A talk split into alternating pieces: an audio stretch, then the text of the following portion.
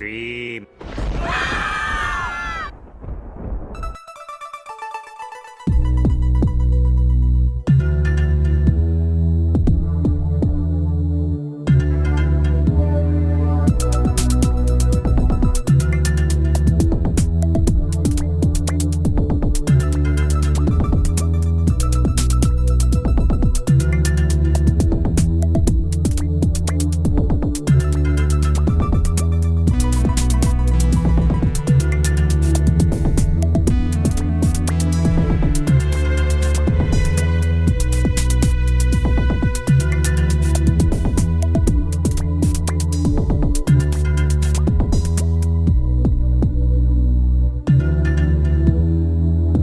Give me just a second. Hold on. Hold on. Keep ta- keep talking. I'm I'm listening. You, keep you, going. you still processing the fact that um, Christian has. That you're Leliana's child? Yeah, So you're not a Trevelyan? I'm technically still a Trevelyan because the father cheated on his wife with Liliana, hence became Maxim. I'm but, a, dum, I'm but a child. So hence why Maxim has two tone eyes before the Max um the uh, the Faustian burn. He technically has his mother eyes because Liliana has two two toned eyes as well. So that's the only way you can connect the two. Okay. Okay. I'm assuming Okay. you have questions at this point, Benita. Um Right before you get to the question, you want to hear the good, the awesome way Maxim get taken out for. I want people to. I told him I want to take a month break, but me and Christian talk Yeah. behind the scenes. Get, let make people think I'm gone for a month, but I'm only gone for two weeks, and then the way I get taken out when we're done with our mission, a big giant shadow portal opens up, dark tendrils comes out, and they pull Maxim in, and then Nocturne speaks says a good ass fucking line. To which let me let me find it because He's very excited about this. Christian had chills with this line I came up with. I, I did like the line. I did like the line a lot. Nocturne says Maxim Baltong Trevelyan, the son of Lady Nightingale. To which Maxim in story would now know that Liliana is like his that's mother. how Maxton finds out. the the hero thief of Phandalin, my shadow fury. It is time for you to serve me, Nocturne. The Wait. Benita! Wait, Benita! Wait, wait, Benita! I'm so sorry. I don't mean to cut you off, but Benita's also in a onesie. This is amazing. From her favorite show, Yes. Sailor Moon. Uh, I am here for this vibes. I am enjoying the energy that's being created in the studio this evening. I'm here for it. While I'm over here. With here, the ears, it's so cute. It's even got the fucking like heart and everything. It's so cute. It's awesome. I know. Sorry. Okay. I just Sorry. Yes. Please had to check. continue. Okay. Please continue. okay. And you can see all my awesome little hmm stuff, Awesome. guys. Oh wait, wait. There's a stuffy Krogan up there. I saw that. Yep. There is. Wait, where'd he go? Where? I forget other which side side. he was on. Other side. There he Yes. is. Oh, little Grunt. stuffy And then Krogan. here's, I, and then Oh wait, Tali, Tali. in the corner. Oh, I got Dogmeat, Tali, Garrus. And I think I don't can't remember if they made shoot. those. Anyway, those two are prototypes, Tali and Garrus. Um, wait, those I are like that. prototype ones. yeah, That's awesome. and That's then of so course cute. Obari, Manug, a Battlemug, Dorian, right next to Iron Bull, which still cracks me up that Dorian is bigger than Iron Bull, because like, bro, You it's funny to me Well, because Thinking of his ego.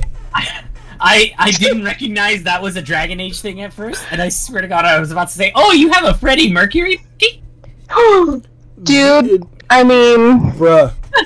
he's got those vibes. He has those vibes. Yeah, well, yeah, he do, yeah, Dorian does have those Freddie Mercury vibes. Okay. Yes. Yeah.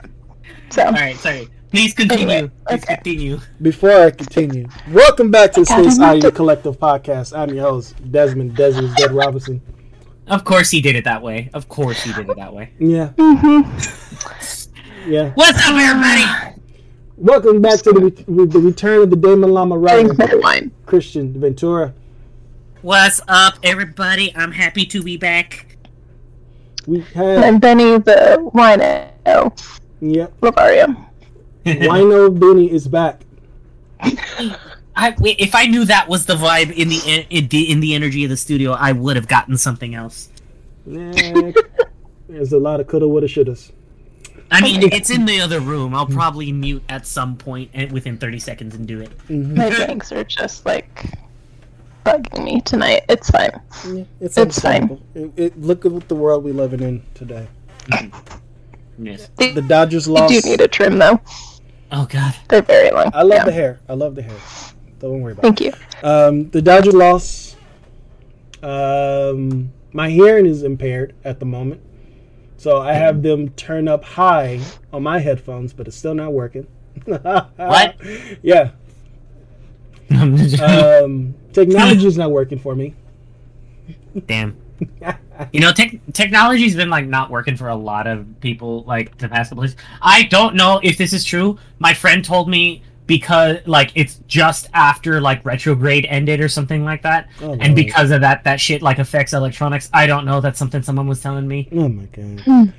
Uh, I do love the running joke where people are like, Mercury is in Gatorade. So well, since So uh, that is not a good advertisement for Gatorade, is what I'm hearing. no, it's not.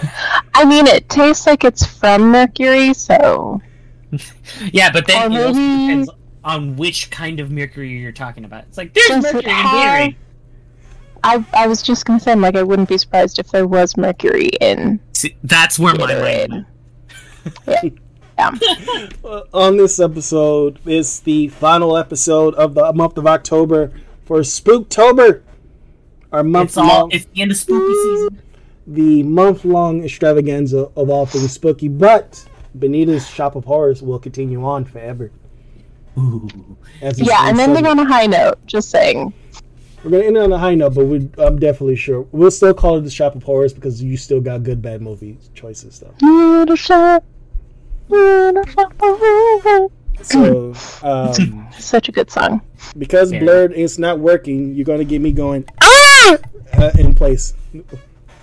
Oh, that's right. I'm gonna try to get Blurp in here at some point. because I was trying to get the Archer phrasing and it didn't work. But um, at the start of this episode, Phrasing. yeah, at the start of this episode, yes, you heard that right.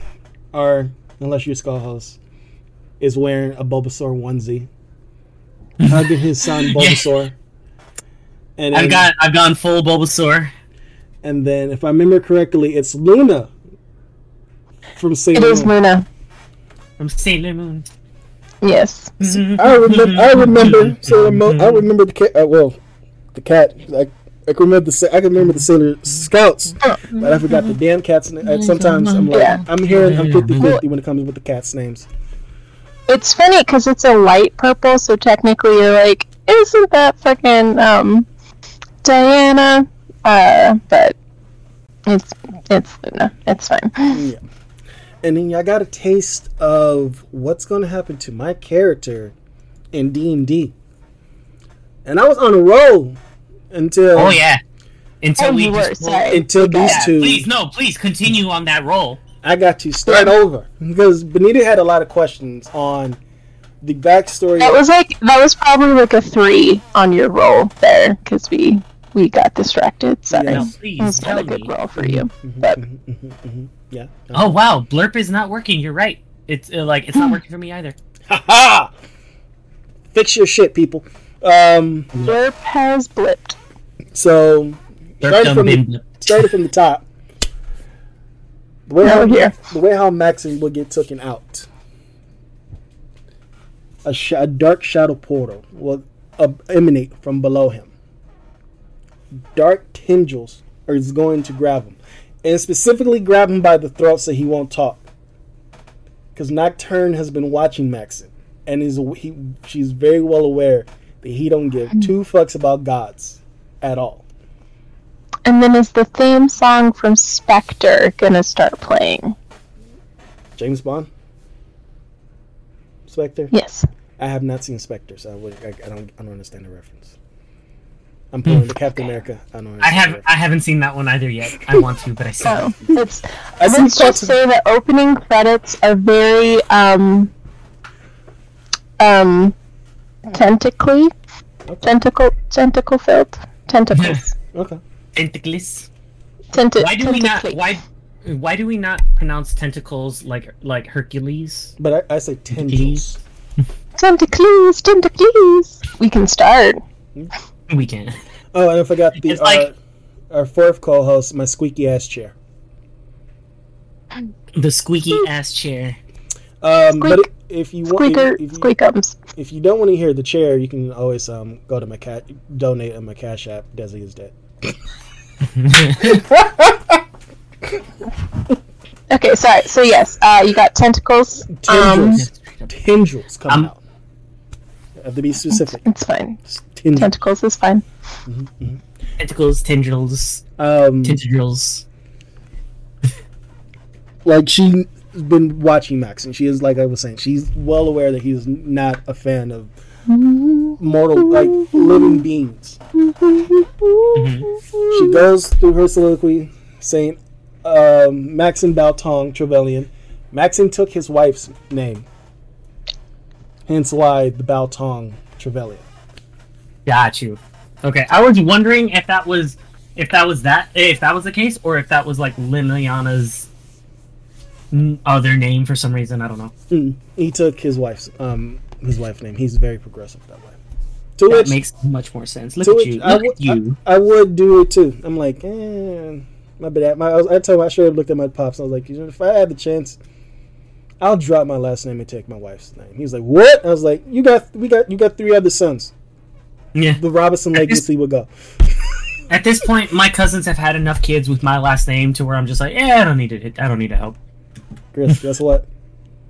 We did. what We said we was gonna do. We actually talked about her family about eleven minutes into the podcast. Swish. All right. Wait, what? We said at some point, maybe 20 minutes within the podcast, we more likely going to talk about our family. Oh yeah, I called it. I was like, give me 20 minutes. Call back. t- Call back. I called it and I didn't even remember it. um, so Tindra's comes up and she goes, Maxim Baltong Trevelyan, son of son of um, Lady Nightingale. Ooh, Tink, the hero thief of Phandalin, my shadow's fury. It is time for you to And serve me. Nocturne, goddess of the shadows, as my agent of Nocturnal. Then Maxim is pulled into the dark dimension and is gone. Full on yeeted out of existence for all they know. However, as I mentioned to you before, Yeah. it that does not mean that's exactly how it's going to happen. That is an True. awesome. Uh, th- I what I like to think of your your uh, like the stuff that you write and give me. I use it a lot.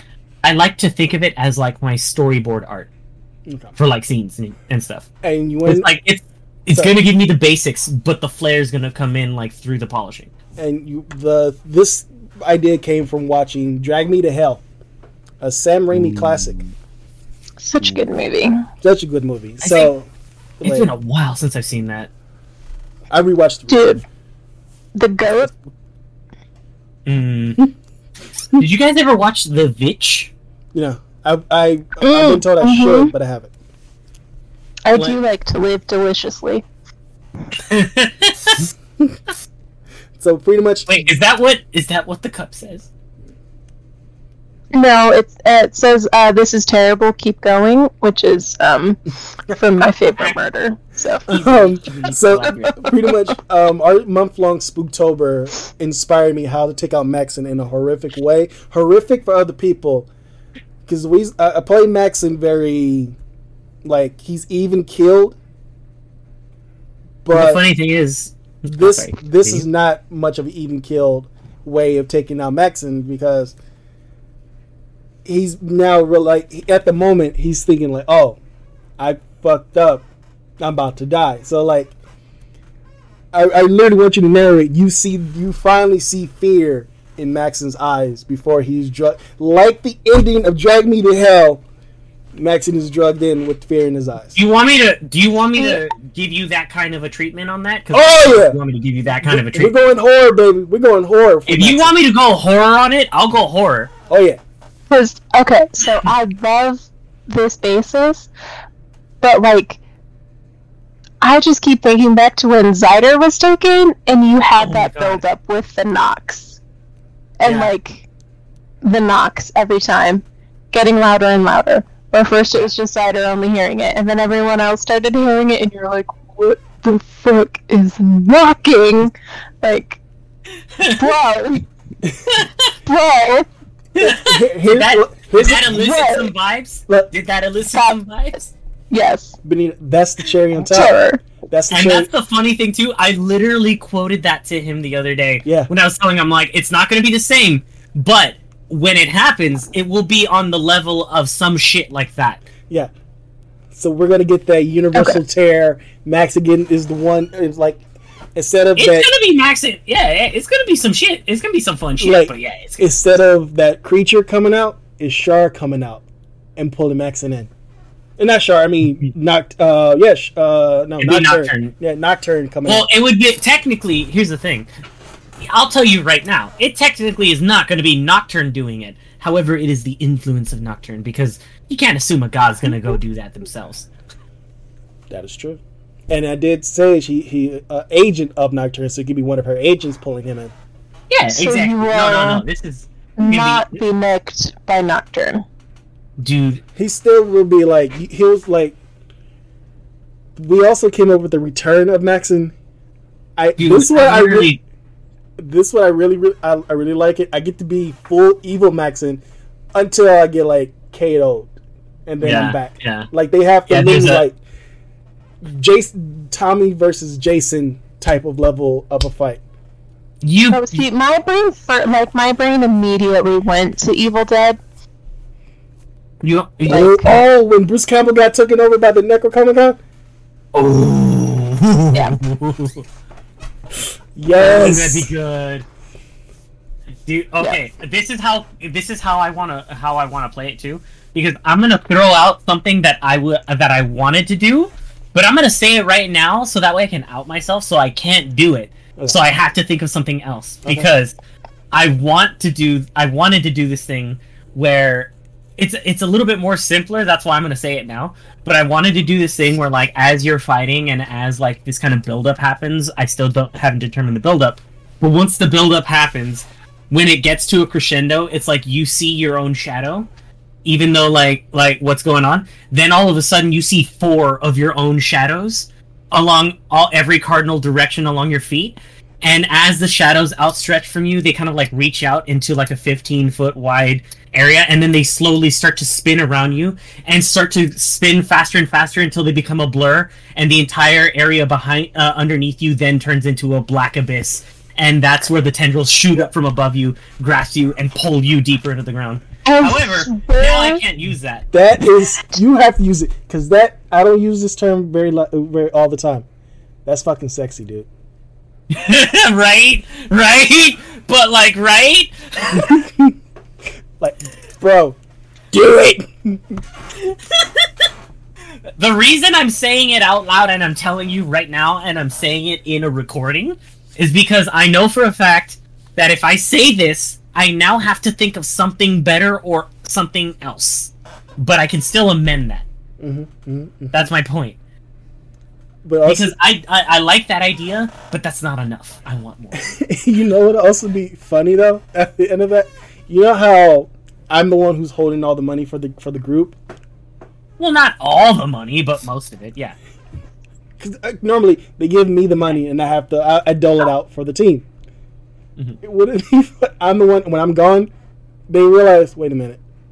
Maxon had all the gold. Fuck You know- Have them like try to figure out as they go along how to get me back, but they still realize they still don't got no money. You know, Well, it's like That's fucking kind of what's his happened- face? Doesn't he still have all like the good bags of shit? Yeah, exactly what I was about to say. That's exactly what happened when Ulf left. but I'm Yeah, coming. But I'm coming back either way. yo, yo, we're like, wait, shit, he had the book. I actually Like, I Just was. be nice. Just be nice and leave it in mystery's saddlebags. point. I'll be okay. I'll, I'll be nice. Because because Like, originally Mystery I, doesn't have those saddlebags anymore, though. back Those saddlebags Get- blew up when the rest of them blew up. You should get some new saddlebags. Because originally, what I, how I wanted Max in the return, like him riding on top of Mystery, and he's all like masked up, just riding in, and everybody's like, "Who the fuck is that?" And then Max just started laying waste. But then when Christian said, "What if Max comes back evil for just for the moment?" and I was like, a twinkle in my eye kicked in. I was like, He's "Fuck, like, yeah. fuck that idea. That idea You should have shit." you should have heard how he perked up the second I said that. Because literally I was just like, what if you come back as like temporarily because I don't want you to be late the whole time, obviously. But like it would make sense if you came back as Evil Maxon for a little bit and it's like that thing of like where they have to fucking snap you out of it. So Yeah. that will put me finally at the same power level, in a way, to Solomon. But then also, it, Max is irrevocably changed. He is now half demon, Well, half you, human. No, half sorcerer. you would have more human. power. You would have more power. You would not have as much power as Solomon yet. True. Because hmm. I- when we get Just to that, straight up. just- but it will put Max in now on a different scale than he was before. Oh wait. Oh my god, Benita, I don't think you were there for this. Did anybody update you on what the party now knows about Solomon and Seglil? No, Oh, they're because who's who's said Would you bro? the dude remember in the Shadowfell, the guy that helped um the party take the little spirit boy uh, to Mechanist? Yes, yes, yes, yes. That guy. Oh, They went they went back. Maxon took the rest of this current party to the Shadowfell for a different Yeah. reason and they talked I to saw him. the pictures in the revealed enemies, and I was like, yeah, I'm kind of glad I missed that fight because, like, no, that no, no. Oh yeah. Oh, that that fight ended up a whole way too. that, but, that was a um, fun fight, though. That was a fun fight. That was a chase too, and the same time. That was a fight and a chase. That, that, that was like that was one. It was only me and Kush. I think that out of that, that was one of the best fights out of there. Just you two against whatever that fucking monstrosity thing was. Yeah, Two of them. But Kush's character is a barbarian. That's important to know.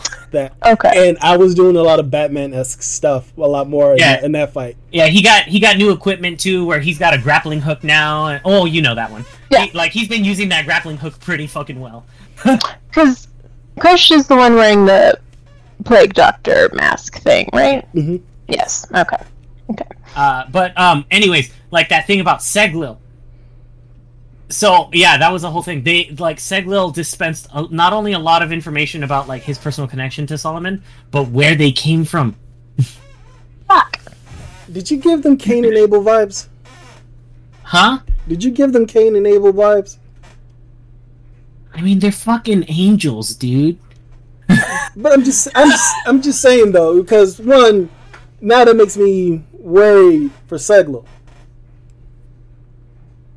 like worried for Seglil, right? Yeah, because I didn't end off on bad terms. Maxine just like, I understand, but I will kill your brother. and Seglo Yeah. just, just Seglo just nod and say, whatever you need, um, need my help. Oh, You have okay. it. So I was like, I love how you just keep telling that to everybody that's related to Solomon. I didn't You're tell you- like, I "Oh, didn't tell Lucian. son? I didn't Yeah, tell just Lucian So that. you know, I didn't I tell Lucian. Punched his face. I left a mark on his face, Brett. I left a mark on his face. Fuck yeah! Like, It's it's all it's all according to plan. mm, mm-hmm, I have a long game plan. Like mm-hmm. this is what we're currently going through right now from this past session. Welcome to D and D talk. We'll get to um our beyond our creepy pot. Hold on, let me. We'll get to the we'll get to the creepy stuff right now. To the creepy pasta. Hold on, let me um. Yeah, I just, I just, I, because we're on this train, I really want to tell Benita what's me- going let me on with Samuel and, and It is, Solomon. it is called Creep or Cap. Four stories from me. Desi is dead, and Benita, the haunting Lavaria. Ooh. Okay. I'm gonna have to. Okay. Our detective, the Damon Lana Okay. writer, has to determine is our stories fact or fake? Or in this Alright. case, fact or fiction? Is it creepy or cap, bro? Creepy Is or it cap? creepy or cap? Oh, creepy or cap. I, I. Beyond See? belief. See? Okay, beyond belief, creepy or cap?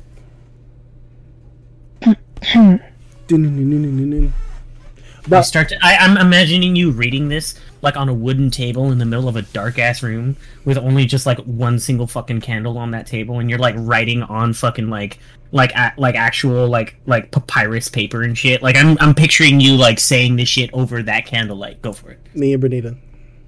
All mine are like they're short, so like just fold them there. Because um, I'm I was going for more of the Jonathan Frakes era of uh, Beyond Belief. He gives you a pun, a good little pun, a little joke, then right into the story. I love I love the fact that that like I'm pretty sure at least half of our audience is not gonna get a Jonathan Frakes reference. Oh, I mean, I would hope so. Memes about him. I mean, I'm only going no, I'm only going straight up like just like But- name recognition. Also, I do. Yeah, I get it. yeah. Yeah, yeah, yeah. He has directed, uh, surprisingly, directed some Nickelodeon shows. Some like he's been all over the place in terms of directing. Yeah, fair enough. Like he directed. Anyways, not the point. But um, what we said about Dean, what we, um, before we end um, our D and D talk, the scenario you gave us um, last session that we're going to be going back to this Friday. Oh, the whole thing about the uh, the widow, right? Remember that um, original idea I had about Maxon and his heist plans? How the like he'll reveal himself to being alive. Yeah, yeah. Still not gonna do it, right? Oh no, no, no, I'm not gonna do that no more because you, you. I remember one key information you gave me. You gave well, technically you gave all of us. Yeah, A person have to have some holding or tidings within Neverwinter. yeah. What Within if, Neverwinter, or at least within the adjacent area that is recognized. what if? And we're we're pulling up Marvel's What If. Damn, I wish we had sound bites for this. Maxon, the fallen sun, returns with a holding in Neverwinter. So that gives him cause to walk around Neverwinter as Maxim Trevelyan and to walk aboard that ship like he owns like he technically do owns it. Okay, okay. This is fine. I want you to explain to me how the fuck you have land out of nowhere, though. The old lady. Convince the old lady to let us take over the land. So when we actually enact the plans, Maxine gives back not only her plot her land, but everything she ever asked for. Okay, but here's my here's my only thing. I am thinking about this how this would work legally, just so you know. Mm-hmm, mm-hmm, mm-hmm. And okay, the old lady's dilemma, the widow's dilemma as to why she's asking you guys to rob the bank in the first place is in order for for you guys to break into the bank and steal the document, the only remaining uh, will and testament that has not been altered that is left to her from her husband that says that she has the rights to the land holdings that have now been stolen from her by her late husband's business par- partner, the Baron, whatever the fuck, Falasgrad, whatever. I, I named him something. Uh, I don't remember what it is. But, like, the Baron stole all of, all of that, stole all of the stuff that she currently had, and changed it to where it is his, like, the land that she is on is his, in his name. So the reason she's asking you guys to rob the place is first of all to rob it discreetly, so that way they do not notify him that the bank has been robbed, thereby making him have to go and destroy and figure out where that is and destroy it anyways and sell the land off before she could even have it. So if the thing is already in his name and you s- convince her like, "Hey, let me have it in, in my name," that's well and dandy. But her whole reasoning for you guys like stealing the shit is so that way she could have the only w- document left and have enough time because the Baron won't know that the r- bank got robbed to actually go to the proper people that she needs to to prove that that's the correct the and legal document. Yeah, yeah, you're like she's asking you to steal something and you're saying the price for stealing this something is that something. Well, the thing is, though, for me, thinking Like I'll steal this for you, but I'm gonna keep it for myself. So then it just that's, then that's, like that's my only thing. Like you can try your plan. I just want to be very perfectly clear on the situation of what she's asked of you. that is true, but the situation you gave us, the shit is magically tied to the Baron. You're asking. No, no, no. The the the thing isn't magically tied to the Baron. The bank eh, can magically has notify the Baron. defenses. Yeah, the bank's magical defenses can notify the Baron if the if the bank has been robbed. So the whole point is if you rob the bank without anybody knowing that you robbed the bank, like go in and get out stealthily, no one fucking figured it out, you guys would then not trip any alarms and that would magically notify the Baron. And you see where my dilemma comes in. I'm, No. hear- I'm hearing no. I'm hearing the word magically. I have yet to in this whole in our in the, now going into a year and a half of these campaigns. Hear of magic that can do that? No, not hear magic that can do that. Put me in a position where breaking into something that is magically attuned to someone. It was Yeah, always it was always something that Maxon can get into. We're giving this, and I'm trying to because I don't want to do it on the off chance I fuck up. That's why I want to do Yeah. the roundabout way. I have like I legit have four. Like I said. I have four pages of roundabout ways for me to not directly do it. So so There do it in however you want. Okay, Do it so- however you want. I'm just saying. I'm just making sure you Okay. know what the actual situation is. But I don't give a fuck how you do it. Do it however you want to actually do it. here's also the thing I think you kind of also need to I don't want to say realize, but like just remember, um, you know, like you have a team, so True. like they will also have ideas. True. You're not like the main character in a D&D campaign. I know that. Um, so like, work with your your party team. Ask them, like, message them in the chat just to be like, hey, like, if we're gonna be like sneaky, like Ocean's Eleven type shit, like, what ideas do you have? Let's talk about it instead of you always being like, let me do my plan. Let's do this my way. Like, that's all I'm saying. Just a suggestion. I always value your suggestions and your opinions because you mean a lot to me, my good friend. That sounds like such bullshit, but I'll take it. So you can play it however you want. I do like your ideas on what you're talking about. I'm just tr- making sure that you know what's going on oh, situationally. So you can do what you're asking for, and you can try to convince her of that, and you could even like like enact your plan. You like I said, go for it. But Remember back when you guys were gonna do the conga line of death? I was all for that. Fucking go for it. That I'm was sad fun. that never happened. that was that was fun. That was the conga line of fun idea was of death was idea was kind of fun. The conga line of death idea was gonna be fucking lit, but then it was just like, nah, let's give him up. I was like, okay. Yeah, that was like mm, nah. Um, but um, like so just for context on that um the like the like the party decided to forego trying to figure out how to keep safe an individual from an army of 136 modrons coming from mechanus and instead of trying to be like ah we're gonna try to save this dude and we're gonna do a conga line of death through the jungle and try to make sure that we attract every fucking dangerous creature that we can and run them back into the center of the field so that way they can lay waste to the army. I was like, fucking go for it. We're gonna do it. Conga line of death plan. Awesome. And then in the last minute, they're just like, you know what? Nah. You know what? Fuck that kid. We're just telling him a lesson about how like things are don't always work out the way that they are.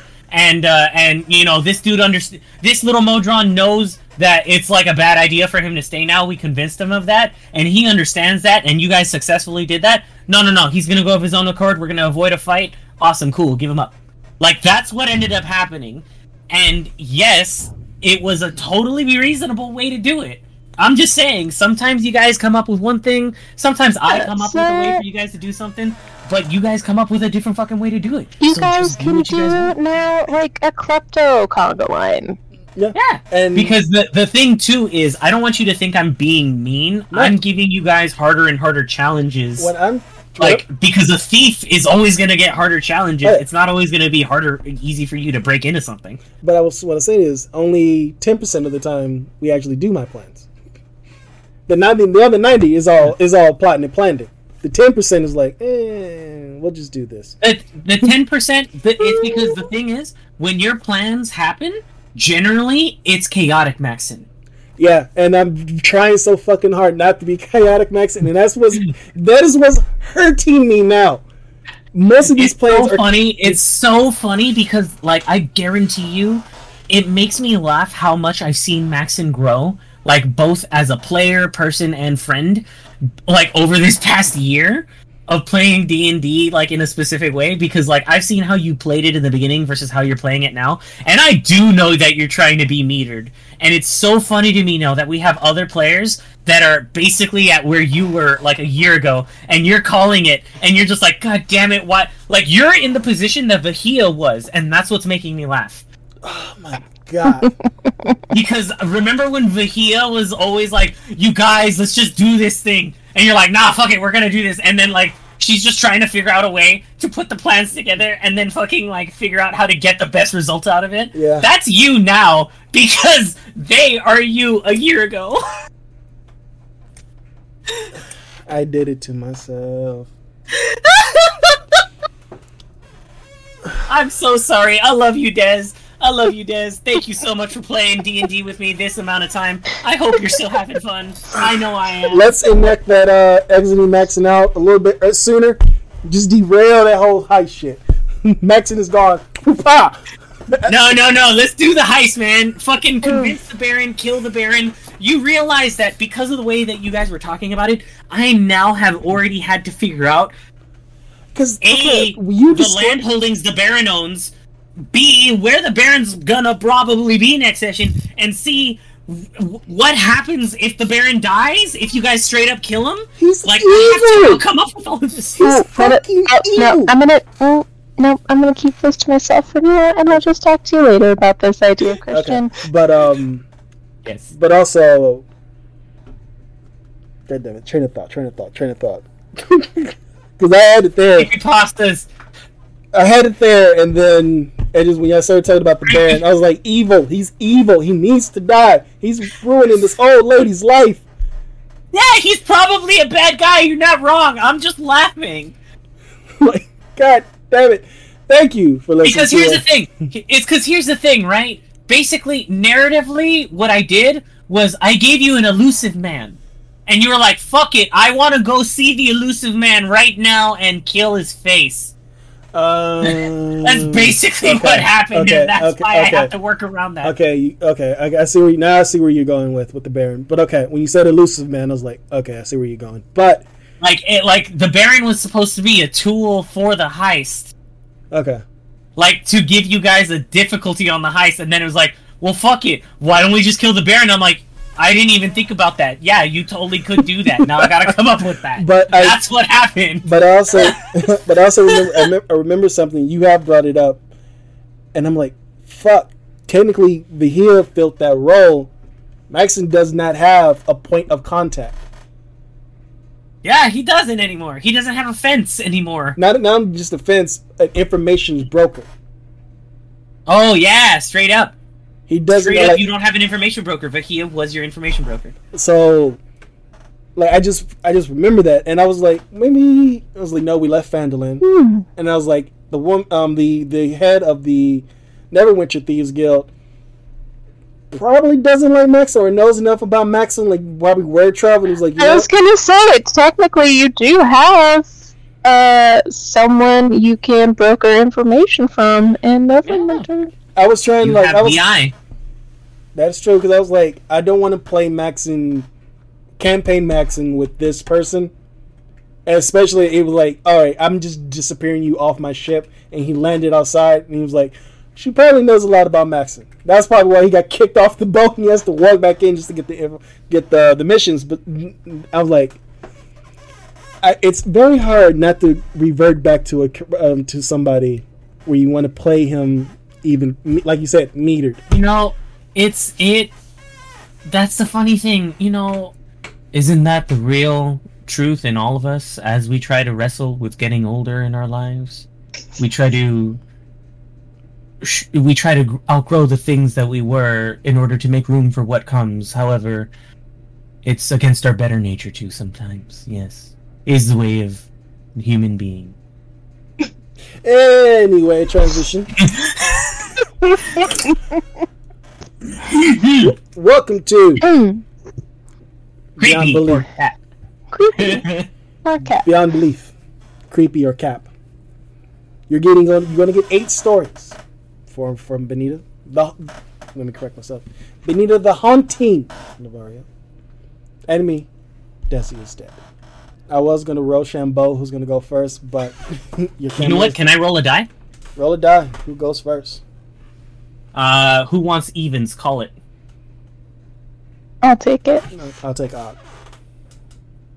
Benita, you're going first. Ooh, okay. Which is uh, very appropriate, I guess. It was a uh, four, by the way. This first story is called uh, Worst First Day. Um.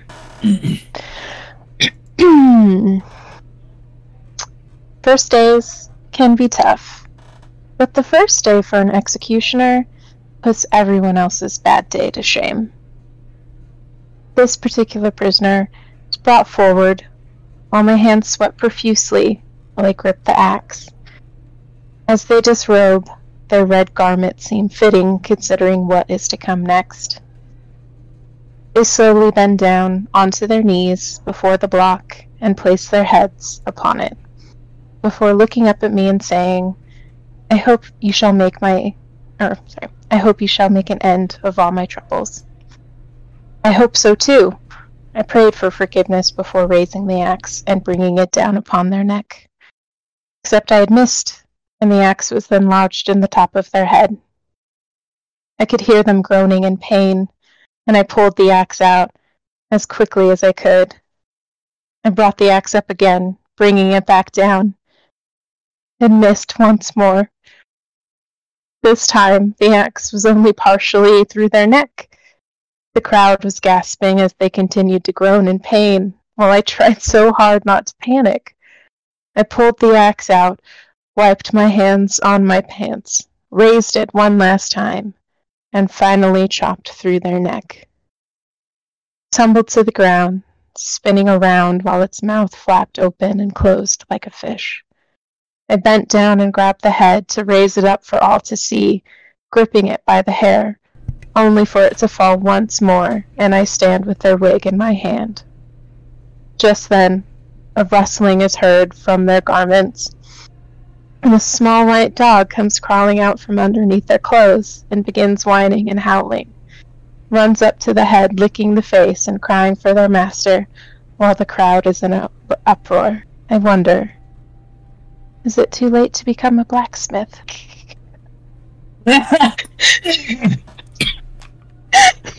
okay. Okay. do I gotta call it now, or do I hear all of them first?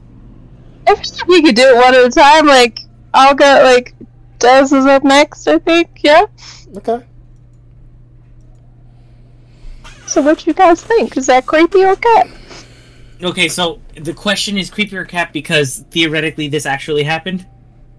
That's for you to decide. Creepy. I'm gonna go cat. It is, in fact, creepy, uh, because this is the actual death of Mary Queen of Scots. Wait, what? Yeah. You see all those movies where it's like poetic and she's bending down and being like, I am a martyr to my people. Which, fun fact, uh, the red garment she wore, that the red was a sign of martyrdom. Um, and then, you know, it's like one quick swing and she's gone. But no, yeah, it fucking, it took three tries. And yeah, she had her dog, her faithful dog, with her underneath her skirts. And um, yeah, the fucking executioner lifted up her head to show that she was in fact dead, and because she was wearing a wig, uh, her head fell down, and he was just there, holding, holding a fucking wig. Wow. When I first found that out, I was like, "This shit's fucking wild. Why the, why the hell is historical movies not making like Why more is of that not this? the Like, historical reenactment? dude, this, this is like that sounds like some shit out of the batshit- office. Yes! Batshit fucking craziness. Batshit craziness. What Yep. the fuck? Yep. Alright. That's really good. Oh, I'm next. I believe so. Mines is the tale of the Flannan Isle mystery. Mm-hmm. Were the were the lighthouse keepers on the Flannan mystery swept away, or did something darker take place? The mystery of the Isle lighthouse was first discovered when the steamer Archtor made note of in its log that the night was not working in bad weather. This was further confirmed when the relief vessel Hesperus arrived at the island and found the island in a mysterious state of disarray. There is no welcome from the lighthouse keepers, no flag on the flag on the flagstaff, no provision boxes left for them as was customary. The relief keeper Joseph was sent to investigate further and found the main door and gate to be of the compound closed. The beds unmade, the clock was stopped. They also found a set of oilskin, suggesting one of the keepers left without them. Unusual and worrying, concerning the poor weather on the isle. Conditions that had not been recorded in the log as well. The island was scout. They, the island was scoured for, uh, for hours for clues or any signs of the keepers, but nothing was found. On the west landing had received considerable damage the turf ripped up and a box of supplies destroyed, and its contents strewed about. The keeper's log proved that this damage had occurred, occurred before their disappearance. The log leading up to the men's disappearance included some strange entries with description of an awful storm, high winds, and the low spirits among the keepers. There, however, was no reports of the storms in the area in the days leading up to the disappearance meaning that the poor weather conditions recorded in the log were either made up or localized. To this day, no one knows what took place in that lighthouse that night, but many theories have developed over the years. That is the story of the Flanagan, Flannan Isle Lighthouse. That's creepy. That's pretty creepy. So, is it creepy? Oh yeah, it is true. It is true. Yeah, we're calling it creepy true. Yeah. Yeah. No, yeah, right. Yeah, no, that's that's that's interesting as hell though, because I'm like I'm, I'm like picturing it. I'm like okay, like I was even thinking when you were describing like the boxes and stuff. I'm like okay, maybe it was like a large, like what if like just a, a large flash flood or something like it swept them off, and then you're like no, they recorded that beforehand. I'm like oh shit, well Yeah, like their last like recording, I think was something really creepy too. Like something about God. I can't really remember because I vaguely remember this story. Is this what But, the like- movie The Lighthouse is based on? No, That is true. Well, inspired by. probably inspired by. I have not seen the lighthouse though. Shit's fucking weird. Like, Isn't every Robert Eggers movie fucking weird? not like I don't find. I don't think the the witch or the vitch is uh weird. I think it's I mean, just it's like, creepy weird, but it's meant to be weird. Yeah, but like, it's an understandable weird, and then the lighthouse is just like batshit crazy, which I think was the point because it's two men on an isolated rock, um, Going just batshit going crazy. batshit crazy. Yeah, Yeah. makes so like it tracks. Hmm. It's just fucking weird. That's that's interesting as hell, man. I don't know what what what could have been that. So if like if there was there was a storm or something, they're recording that there's storms uh, days leading up to that, but they hadn't seen it. So if it was a localized storm, they could have been swept out or something like that. If it was If it, The, Yeah, the, feet, not the feet, but the feet from the ocean to the lighthouse is significantly high. So it had to, if it was going to be swept out, it would have been one of the probably if they recorded one of the highest um, wave tides to hit the island. But it was no record of the water hitting the lighthouse either. maybe maybe there's no re- there's never been a record because every time it happens, there's no one around anymore to keep the record. But Yeah, is- like I mean, it could have been something just as like impromptu, as like a bomb cyclone. Like I've like that's the thing that can happen. Well, I guess it depends on the those. area too. and those things are terrifying. Yeah. Um, they're very scary. so like, it totally could have been something like that, but but- it's also just the mystery of it. You know what? It's a lighthouse, right? I'm calling it. They're fucking harpies. that that is that is that They're fucking was sirens called into the ocean. that is um one A of theory? the, one of the theories in there. Like One of the- harpies attacked them or some shit. But then they also combat that. It was like they herd their sheeps. They bring a boat, herd their sheeps overnight. Nothing happens to the people nor the sheeps on that island when they herd them. They let them graze, and then people up until before those three men, nothing has been recorded happening, or they've never recorded it happening with them. Only these particular men. And then after that, that's when they started. Like they'll go light the lighthouse and they'll leave. Like no, they was the last to actually stay in that lighthouse. No one up until this point in 2021 ha- do- ever stays in that lighthouse, and they only do maintenance on that lighthouse. Interesting. Hence, what makes it creepy. Like, what the fuck happened? Ah, Yeah, Definitely. that's creepy. Yeah. Benita, your turn. All right. This one is the Congelier Mansion. Located in Pittsburgh, now little more than a stretch of road still swarming with paranormal activity, the Congelier Mansion has etched itself into history as America's most haunted house. Congelier House, also known as the House on Ridge Avenue and the House the Devil Built, was built in the 1860s by Charles Congelier. Once finished, he, his wife Lita, and their maid Essie moved in.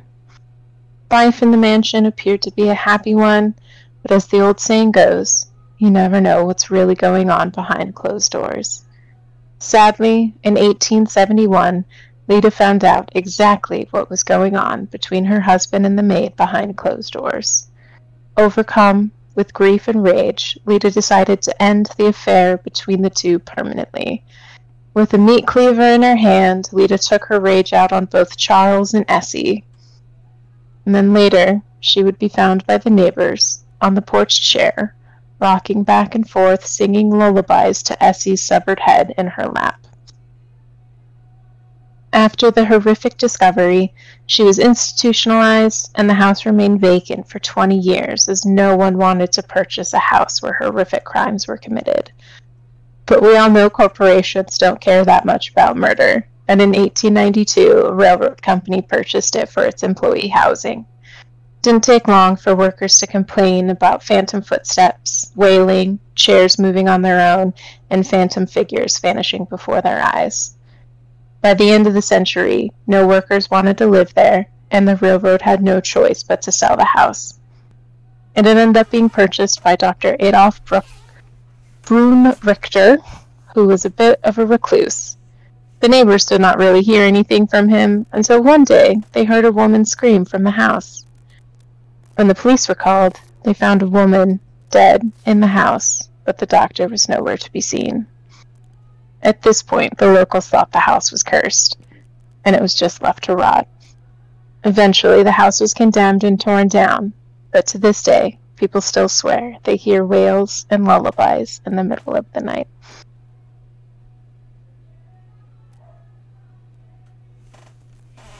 Mm, Was it creepy or cap? Cap. I feel like I've heard this before. I'm gonna say That's the thing. I feel, I feel like I've heard this story before, and I'm trying to remember if I heard it because I heard it like it was a weird thing that happened, or if it was like the synopsis of a story I've heard of before. Hmm, interesting. I can't remember. You know what? I'm gonna say Cap, just because I just because of the fact that I remember it, it might be a piece of media that I remember read something like based on. I'm not sure. Mm, You guys are correct. It is Cap. It is Hey. a local legend in Pittsburgh that people still swear is true, but there's literally no records of anyone named Charles Congreve, Doctor. Interesting. None of that, but it's just it's a local urban legend in Pittsburgh. Interesting. That's a crazy. I I honestly thought it was. I I was gonna say it was real, but the only thing is just like the fact that I remember it might mean that it was fake. Yeah. oh, I forgot to say sources. Should we be citing sources? Sorry. Damn it. Hold on. Um. Yes, please cite your sources. Yeah, sorry. So sources for Worst First Day uh, was Smithsonian and Historic Environment of Scotland, and then my sources for this one was uh, Only in Your State and the Occult Museum. And mine was from the Muse- Royal Museum of Greenwich. Okay. Nice. Nice, nice, nice. The next one. That's a good one right there. If you heard that, that was the dryer. Nice.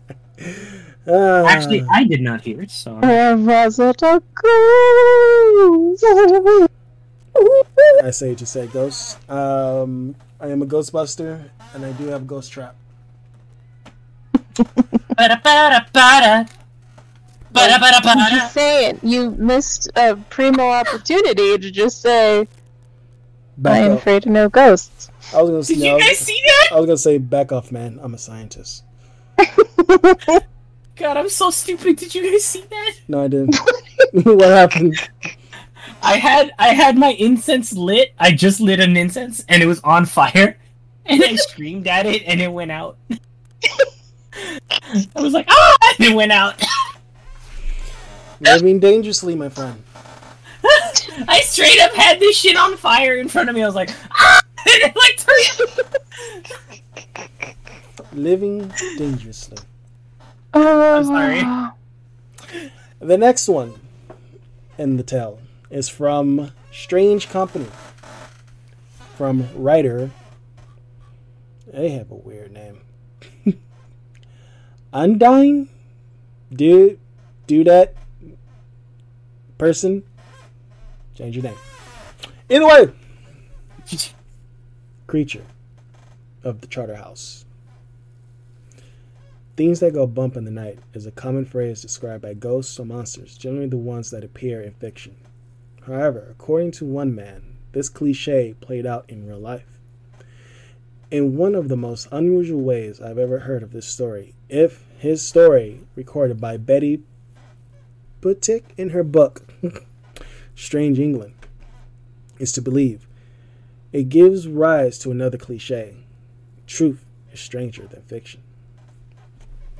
The setting for our story is the Charterhouse, which was, from ancient Victorian times, a mining community in Somerset County, England. It has been occupied in one form or another um, since the late Neolithic period. The little hamlet now just consists of a former church and a school transformed by the county council into an educational establishment focusing on outdoor activities. It is an area rich in natural beauty, with some spots seeming to be unchanged for centuries. It is rich in caves, archaeological finds, and, according to some people, very, very strange secrets. In February of 1984, 1982, excuse me, Richard Garner, a teacher at Bridgwater's Haygrove School, was one of the leaders of a student vi- of students to visit the Charter House. He had a group of five 15-year-old girls under his particular watch. When they completed their hike through the area, it was discovered that one of the girls, Maria, was missing. Naturally, a search was immediately launched. In his van, Garner retracted the group's route, and at one point, he stepped outside the car calling Maria's name. He was disconcerted to hear not the missing girl, but the sound of small children playing and laughing. This was curious. The nearest village is about five miles away. The barren and open landscape showed no signs of life. Besides, it was now driving It was now a driving rainstorm, hardly the sort of weather for outdoor frolics. Fortunately, when Garner returned to the Charterhouse Center, he found Maria there. None for the worse for her little for her little detour. Excuse me, little detour. Apparently, she had merely become lost, so she retraced her steps back from where she came. Her disappearance was quickly and easily solved. The voices Garner heard were not. After the group fruitlessly discussed the loaded mystery, Talk Natural turned to ghost stories. From some of them, sharing their own brushes with paranormal. Someone asked a man named Terry, the warden of the charter house, if he had or seen anything strange in the area. Terry himself was a former Marine commando, and he looked the part. He was tough, no nonsense sort, who immediately inspired respect and dif- difference. Even in the rowdiest of students, in short, he was not someone to be easily scared. But he had to admit he had once experienced something at the charter house which has frightened him very badly. The school center was also u- used by the local cave rescue team to store equipment. About a year before, he had been at the center alone to do maintenance work on, the, on this equipment. It was a long, tedious job, so he thought um, he thought he might as well spend the night at the charter house. Having dinner watching some TV, Terry retired to one of the bunks in the sick sickbay. But at around 1 a.m., Terry was awakened by the sound of some animal rustling out, about outside the door. He shrugged it off as a badger and went back to sleep. Then, in his sleep, broken by uh, once again by that similar noise. Only this time, they came from not from the outdoors, but within the room. He was Terry was puzzled. He knew he had locked all the doors, as usual. However, he was too tired to investigate, muttering to himself that if an animal could find its way in, it could find it could find its way out. He attempted to fall asleep. Trouble was, the noise continued, and they were getting closer. Within a few moments, he heard the animal coming up the stairs, scratching, sniffing all the way. The intruder was soon right outside his door. Terry was getting deeply unsettled. He was not it was not normal for any animal to break into an occupied building and act like they run the place. And Terry Knight went from unnerving to flat out terrifying. The change the sound changed from snorting to scratching to the sort of noise something large and bristly slowly, loudly squeezing itself through the half inch gap on the bottom of the door. Wherever it was, it was coming for him. Terry was trapped. There was no way he was going to he was going to head for the door. In the dark, with this thing blocking his path, the snuffing noises came closer and closer until they were within an inch of him. Then the bed suddenly began rocking violently. This lasted less than a minute, and then to his relief, he heard the phantom beast retreat and it squeezed back under the door. The sinister sound made its way back down the stairs outside the building where they gradually faded away into the night. Checking his watch, Terry noted that the whole ordeal lasted for about an hour. In the morning, he saw his bed covered in plaster. When his bed was shaken, Terry had grabbed um, the electric cabling for support. The upheaval was so violent he had pulled the cabling free. After the students heard, um, heard Terry's little bedtime story, they all spent the night in the room where he gathered, where they gathered, sleeping on chairs.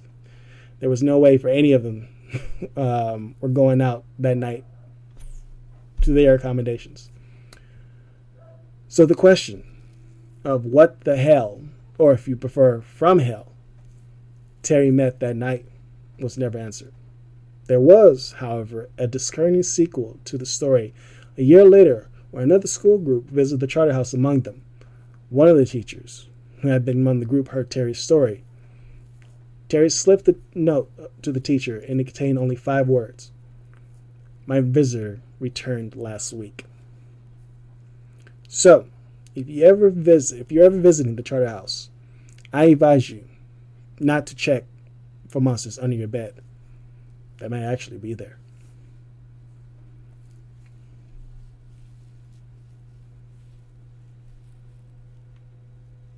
I think it's Cap.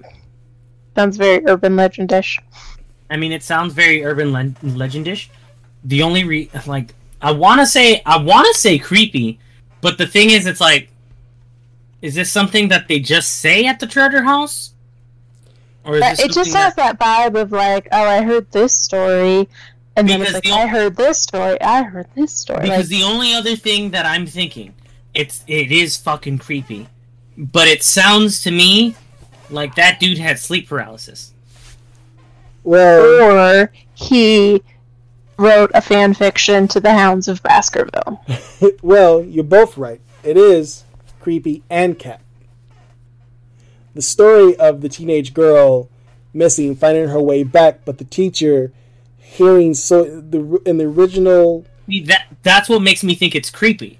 in the original recount, they he heard it was an actual old school near the charter house. He Mm, heard okay. children's laughter, and Okay. he was more brisk. He said he was more brisk running back to the van than finding the girl at the charter house. Mm, But the Mm. story of Terry, it always changes. So that is Got- the cat. got you. That's how Okay. legends are born. Oh yeah. Yeah, because I was like, yeah, that's why it f- ma- That's definitely why it made me feel weird about it. Because I was like, yeah, part of it sounds like it could be creepy, where it's Yeah. like, okay, like that's feasible, but like the last part of that was like, no, that's much more cap.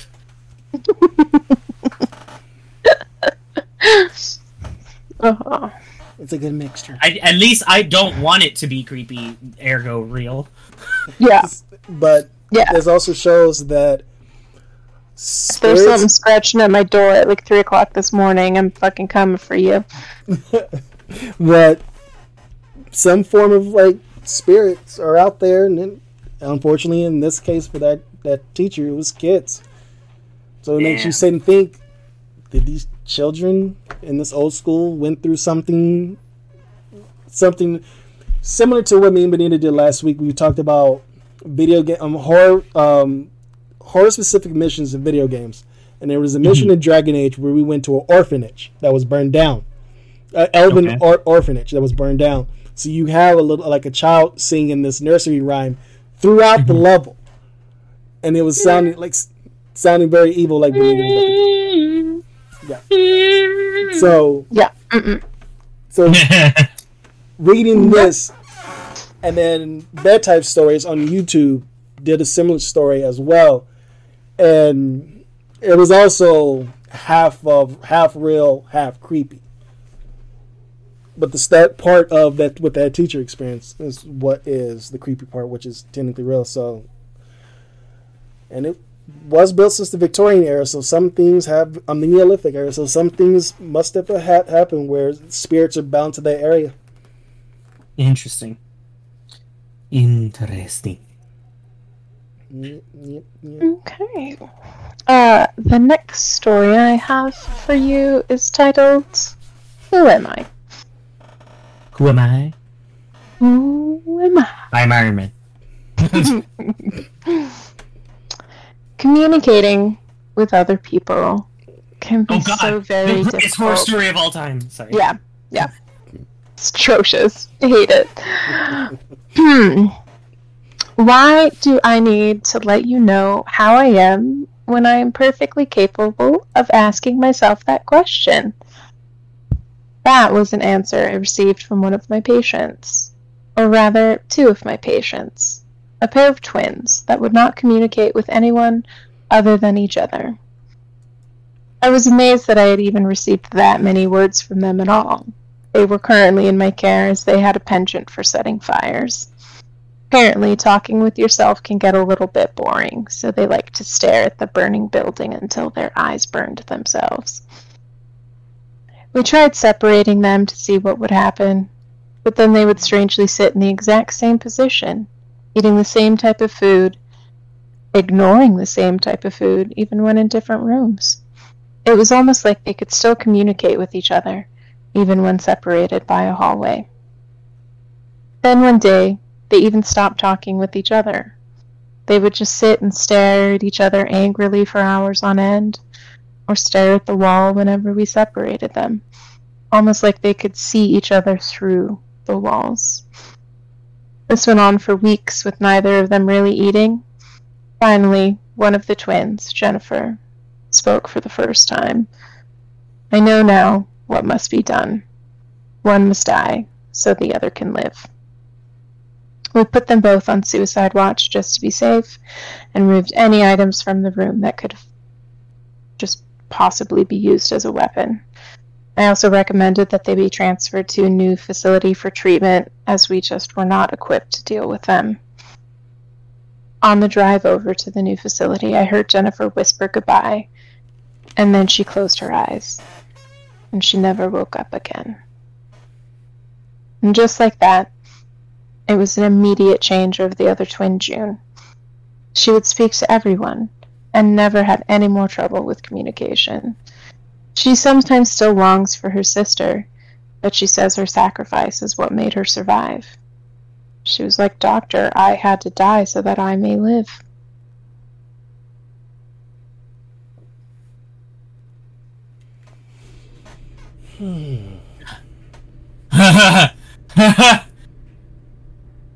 uh, Hmm. I really want it to be crap. Or I mean cap. but that's genuine. That was genuine. I didn't mean to do that. Um, uh, but I but I think that's creepy. Mm. Yes. Mm. I'm on a roll. I'm two for two. Hmm. Damn. Mm. I'm gonna go for Cap. It is, in fact, creepy! This is a true story. Oh, and two. It's based on. Um, there's a great story called The Silent Twins, um, and it's it's legit like one of the most fascinating stories you will ever read. This is very much like condensed. Like there's so much more to Yeah. it than this. Sounds like it. It sounds Um, like there's actual shit there. I don't so know what it was shit. about that story that made me think that it was real. it's it's just it's mind boggling. It's it's just it's a very fascinating, very fascinating case. So definitely read it. Uh, my sources were from NPR and Wikipedia, uh, which I know Wikipedia you're like oh what a source, but like it was more just to like look back and forth between NPR and whatever. Um, but yeah, if you could read the Silent Twins, fucking do it, or even just like watch documentaries about the Silent Twins, because that story is just it's bonkers. It's fucking bonkers. Spine tingling. That All right. that's crazy. For my tale, it's a modern tale that does take place in 1889, 1989, and it's about 30 minutes from your host, Desi is dead. We're taking a dip. Now, to protect the individuals who still currently living in the house, I would not talk about, I would not display or say the address, but the source is from roadtrippers.com. It is titled The San Pedro Haunting. San Pedro Haunting, also known as the Jackie Hernandez case, is a very fright was a um, the haunting was a very frightening poltergeist that occurred poltergeist case that occurred in late summer of 1989. At this time, I was about four years old. This was talked about in the news before. In the San Pedro area of Los Angeles, California, a woman named Jackie Jacqueline Jackie Hernandez claimed that she had she and her two children, Jamie and Samantha, were besieged by an unseen force in their house that manifested itself in form of disembodied of a disembodied head, black shadows, moving objects, strange smells, and a flying orb. The haunting started in November 17, 1988, as soon as Jackie moved into the San Pedro home, and it increased and crescendoed as the month as the months went by until it reached a violent peak in August of 1989. And with the attempt on a man's life on September 4th of 1989. So from, nine, from October of 1989 until 1993, the haunting continues even when Jackie finally decides to leave her bungalow with her two small children to a home in Weldon, California. However, the evil spirit did not seem to give up as it followed Jackie to her own to her new trailer. The events extensively detailed um, by famous parapsychologist in the field of paranormal, Dr. Barry E. Taff. Dr. Barry E. Taff. The haunting made it right into the hands of local media and it soon gained its haunting momentum and became the greatest supernatural case ever recorded on television to be shown to wider audiences. As evidence of the ghosts and demons exists, but as of 2008, it is reported that Jackie's former bungalow is still haunted. Finally exhumed, but as of now, October 26, 2021. Now, right off the bat, this is creepy because it has happened. Um, but the house Like, have what happened? The What house have happened to Jackie that she moved? Like, so it followed her, and like, like, did shit still happening to her? it's that's oh, where wait a minute! I heard about this shit. that's where this is where it gets to where you have to decide does this happen to did this happen to her or not because as of now I like that you were like, spoiler alert, it's creepy. Yeah, like for No, the record, the- the- the even before you started, I said it's creepy. yeah that, the, it is creepy because when I said as of now the house has been torn down and rebuilt so if you look if I give y'all the address it's not the same house anymore Right. the residents themselves though Mm-hmm. have recorded eerie noises and sounds still coming from the area that where Jackie lived. Okay. okay, well, I think it's creepy because I do remember the story. Yeah, creepy.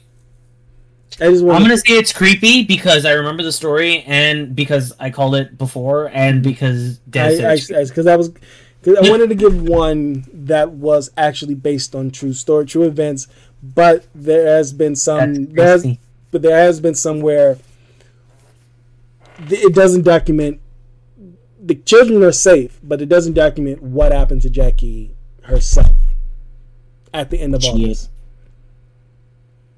Because I think wasn't Alright. she moved and it still followed her? Yeah, it's it's Yeah. still it's still moving to follow her. There's been um, certain reports that they went back to the house to get it um, exhumed off of her. There's some where it actually um, in the bungalow it not only attacked her, but not the children, but any other people that was in the vicinity of her that was in the trailer that she was living in. Yeah, like it started Yeah. getting violent or something. so there like was that. certain there was other reports added on to this but like there was no i literally tried to look for like what happened happened to miss hernandez herself yeah. so i decided just like just to give one that is a local tale one that best- um because no we're not going to get into this between Yeah. we're not going to argue again Were you Yeah, about to out me? no Like, me- no between me? the, no the, the the parking lot the parking lot conversation i don't want that to spread Oh, over to this oh, got you. Side note, uh, little shop of horrors insert here. Uh, the Entity uh, is a uh, movie from like 1982. Stars Barbara Hershey, and it's about a woman and her family being attacked by a poltergeist. It's pretty great. You should watch it. Interesting. We'll be coming to Benita Shopping Horrors a real soon. That was just my my self insert since we were talking about poltergeists, and I was like, "That's another great movie you guys should totally watch." Next up, your final story. But my final story tonight is called All the Little Piggies. Today was going to be a great day. I just knew it. It was market day, and market day meant that Papa Carl was going to be there. Papa Carl's everyone's favorite. He plays the organ for the church every Sunday and makes sure to help the poor families and vagrants by letting them stay in his house. So many people say that without him, we would all be starving and way worse off than we are, so we must all count our blessings. Today, I'm counting down how long it takes him to get back to town.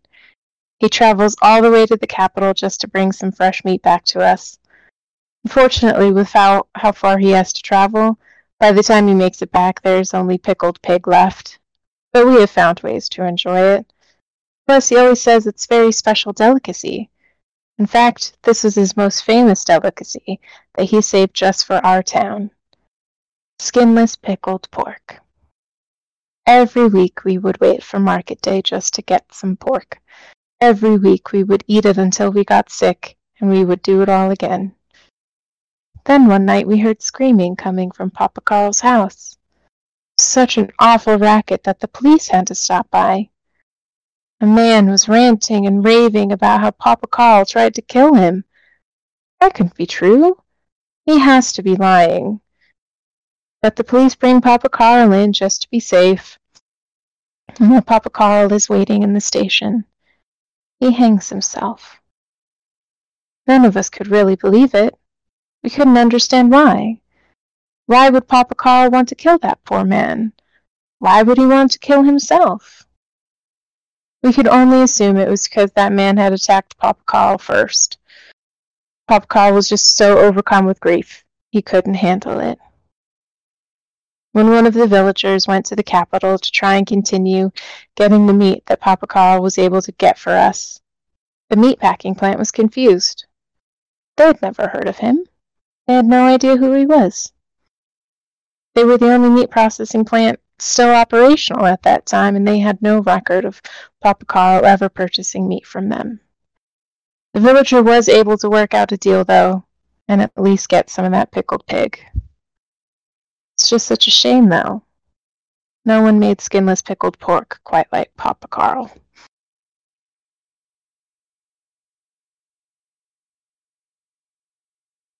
Carl likes long pork.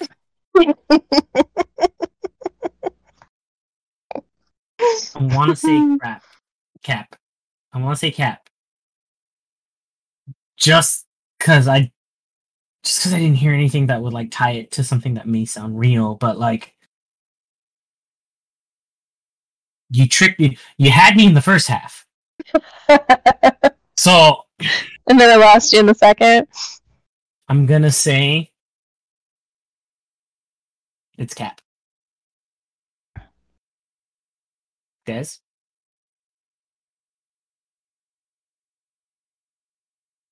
The world may never know.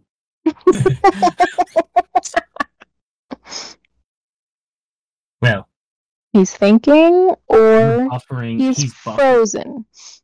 Oh fuck! It was on mute. There we go. There we go. I was on mute. God damn! it, All this whole time I was on mute. Fuck. Um, I was just about to be like, I see a shiver in anticipation. patient. I, I what I've been saying for the last minute. Uh, like I was saying for the last minute, but y'all didn't hear me. Uh, I said creepy. Creepy. Got you. Creepy. It is, in fact, creepy, and it's based off of Karl Denke, who was a serial killer in the early 1900s in Germany, just after World War One, and uh, he is called the uh, sometimes called like the Forgotten Cannibal or the Cannibal of Zib Zib Zib Zib Zabiche. So maybe it's not Germany. Maybe it's I think it was like Prague or something. Poland. Sorry. Yeah, that sounds Mexican. Z Z I E B I C E. But like the E has that weird the little Zibik. Anyway. Uh yeah, that's another horrifying story. Uh Damn. Damn. because people are like, Did did did we eat did we Did eat we? people? Yeah, like, did we accidentally eat people? Did we? Oh, you ate people. Did we do that? Um so yeah, I only had that one cap story for That's- you guys. That's that's damn. So I was three for one. Mm. Yes, what we can take away from this is that Dez was three for one. and I was able to, I was able to predict that better than the damn Dodger game. God damn it! God damn! Why? Stop!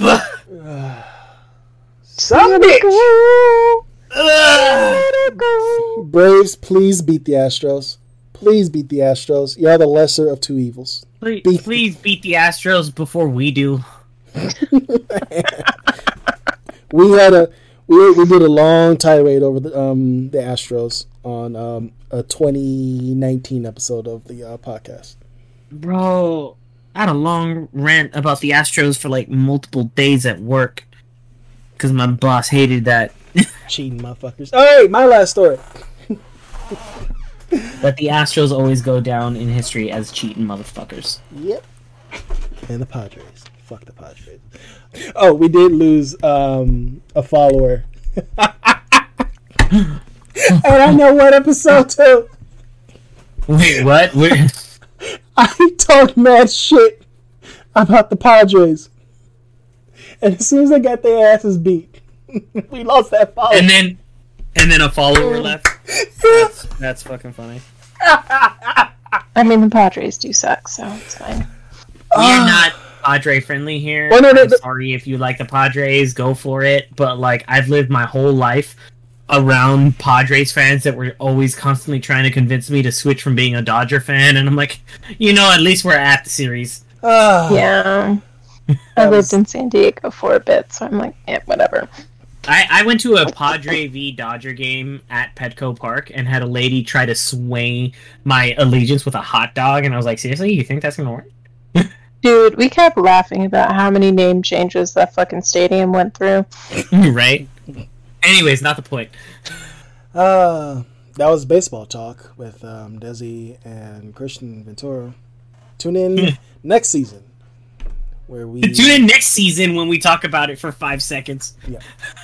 So now the title from the Wyoming County Report is the Grinny Man an urban legend or an alien? There were several types of sightings during the same time, including EF, UFO sighting and a strange and strange creatures. The most significant, however, was the Grinny Man, the third creature of this article. I can think of a lot of terrifying creatures, but this one has been closely associated with the Mothman, which we all know is fake, um, but may be the most terrifying of all. Reported to be over six feet tall, dressed in a green and or blue metallic uniform, with a wide black belt. These creatures are reported to have small beady eyes, a dark complexion, and of course, a large shark-like grin. They also have no ears, no nose, and almost is seen as the same as any type of UFO. This creature was first reported back on the night of October 11th, 1990, ni- excuse me, 1966 by two teenage girls in Elizabeth, New Jersey. They described the Granny Man as this most hulking man they have ever seen and wasted no time running away for their lives instead of investigating. When separated and interviewed a few days later, their descriptions were identity identical. Can't read tonight, Des? Shut up, Des.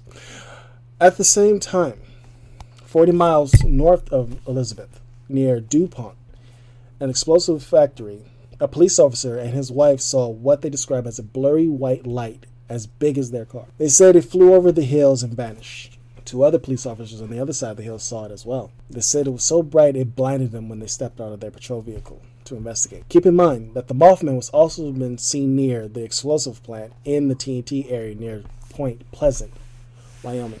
Less than a month after this, the sighting of this sighting on November 2nd, 1966, a sewing machine salesman, Woodrow Derenberger, had this eerie encounter. He was driving on Interstate 77 when a bizarre vehicle landed in the road in front of him. With a loud crashing sound, he described it as an old fashioned kerosene lamp chimney, flaring at both ends, narrowing to a small neck, then, enlar- uh, then enlarging to a bulge in the center. As he stopped his truck, a hatch slid open and a tall, dark skinned man climbed out of the strange vehicle. Derenberger described him as having slightly elongated eyes with a wide, creepy grin. He also described him as wearing a metallic blue uniform, which was shiny and glistening. He said the creature communicated telepathically. Derenberger said he was asked a series of questions, and the creature identified himself as Indrid Cold, and Derenberger told him he was he was he would visit him again. Then it took off in his spacecraft. Following this encounter, both Derenberger and several other residents from Point Pleasant claimed to have encounters with Indrid Cold, although some of Derenberger's later claims would be seem a bit outlandish. With the information he said Indrid Cold gave him, the number of sightings were too numerous to ignore. There were also claims of two more greeny men named Demo Hassan and Carl Ardo. Of all the sightings reported, the Lilly family's claim is the most terrifying. This also happened during the Mothman uproar in Point Pleasant. Their daughter, Linda, ran screaming from her bedroom one night and told her mother a large, hunky man was in her room, grinning at her. He walked around her bed and stood over her, then disappeared. She said the family also claimed to see blue, green, and red lights around their house and color changing orbs with diamond shaped windows. Diamond shaped windows. Excuse me. Sounds a lot like the New Jersey encounter, doesn't it? There were several reports of a giant prowler with a fixed grin in Providence, Massachusetts during 1966 and 1967. There has also been further reports of encounters with the Greeny Man that last over 20 years. At least, at least three of these have been released to the public. One on December 3rd, 1979, in, in Italy, involving a night watch night watchman who claimed he was abducted by a Greeny Man. Another in the 1980s involved a Connecticut woman who claimed to have seen a Greeny Man. And the third encounter in 2009 near Roswell, New Mexico. A man claimed have to see a bald, greeny man who stood no more than six feet tall and wearing a sparkling green jacket. He didn't stop his car, but drove by the greeny man on, on into town where he was told he just missed the UFO. All these sightings, like the Mothman, are just too much to brush off. It has long been suspect, suspect, suspected and suggested that the Greeny Man sightings in and around Point Pleasant are directly associated with the Mothman. Were the Greeny Men some sort of galactic enforcers trying to police the Mothman? Was the Mothman trying to warn us of the Greeny Man?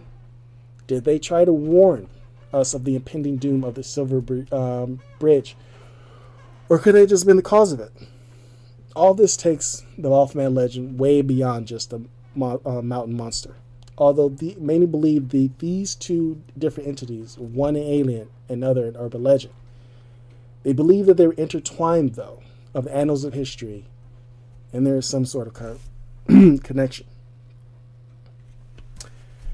I also believe the Mothman to be alien in nature, than a monster that which lived in the TNT area of the mountainous, munitions plant near Point Pleasant. But there is one more story for the Grinny Man. In the 1980s in Adelaide, Australia, a young girl was sleeping in her bed, woken up with a strong need of, of, thirst. They got a drink of water. Well, she pans to go back to sleep. She looks in the window. She sees the grinny man, but not staring at her, but staring at her neighbors her best friend room was just directly adjacent to hers. The Green Man is staring at his room. It seemed like the Green Man noticed her. She went. He went. The Green Man went to turn towards her. She quickly darted out the way. She peered her head up, and the Green Man was gone. Unfortunately, the following morning, the young boy passed away. What do you believe? Is the Greeny Man a monster, an alien, or someone just to let you know your impending doom is here? I'm legitimately fucking creeped out. fucking Benita. Why not Benita's in full effect? I'm legitimately kind of creeped out. I'm like, I'm, I'm like, sorry, right. I'm like, I, I, uh, I'm like, I'm like, all right, I, is it cap? Is it, is it, is it creepy? I'm, I'm gonna tell you this. It's creepy as fuck. I don't think it's true, but it's creepy as fuck. It's a spooky story, but yeah, I think it's Cap. It, I think it's cap. I think it's cap. But holy shit, is that creepy as fuck? It is creepy. No, it's not. It's it's creepy. The great now the story of the Granny Man is Well, you say you're meaning it's creepy in the way that these are multiple stories. multiple stories that have been documented.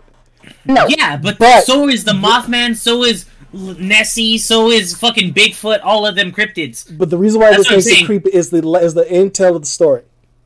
Yeah, the intel. Okay, no, but that's still cat, man. This is based off a creepypasta that you Because shared in our channel, bro.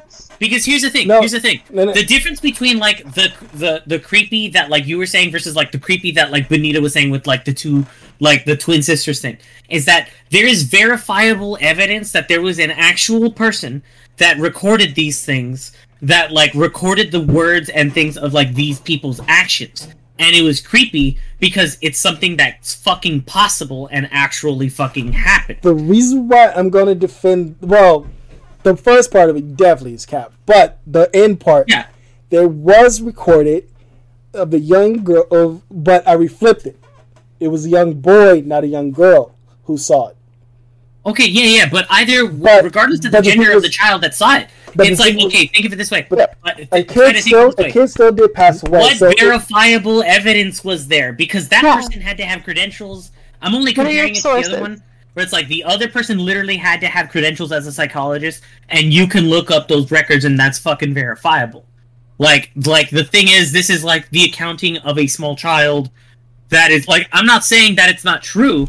I'm just saying we can't say that it's creepy. We can't say we can't say that it's true. Well, because y'all are the ones who have to. I cannot sway you. So I'll say it's cap. It's cap. I'll keep So- so, my uh, opinion. I mean, to my- 'cause- no, no, 'cause the I'm way not how- the try- way- I'm not no, try- no, no, the way how this was working, we're not trying to sway. We're you just have to. We're not. I'm not going to be like no, no. Like it, it does seem like I actually does seem like I'm doing it. Yeah. But this is like I'm I'm I'm gonna like yeah. This is what you feel it is. I have my beliefs. You have your beliefs. All right, We, fair we enough. all, fair we, all, we all Let- copacetic. That's the issue. That's the issue with the cryptid. Is all I'm saying. Yes. Because when you bring up any cryptid, there will always be people that say it's true, and there will always be people that say it's not.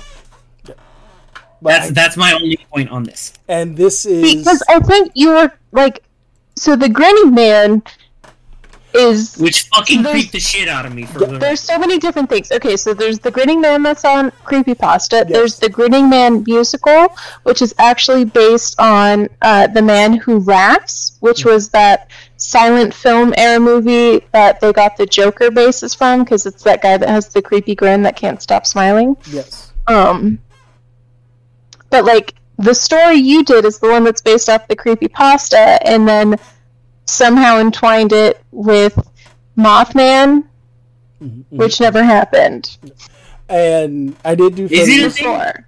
the like- I I, I, I kind of The entwining it, the entwining it with Mothman is like that, like yeah. but uh I think you just like combine these two stories together. and then the the the creepypasta you said I put in the fandom um fandom. Hold on, let me open my open the link. Th- this was going to be a story I was going to read for the end of the show, but Okay. it's but I'm not going to do it because I wanted Benita. To, I'm not Benita. Uh, Lady to do it. Um, this version of of the Granny Man was based on technology. The person read um, the email of the fr- of the friend who read it, and then started hearing noises and getting like more and more connected to the Granny Man, which in terms like did this person murder his wife like his friend murdered his um, other best friend. Okay, so see, that's something where like if you had like that, that like I, I would give you creepy, right? If you told me that there was like something verifiable, like like the thing, not even verifiable, just creepy, weird. Where like if you're telling me that that person died and the other person saw like the grinning man outside their window, like looking at them, right? Mhm. Like y- like if you told me that there was like footprints outside that kid's window, I would say okay, creepy.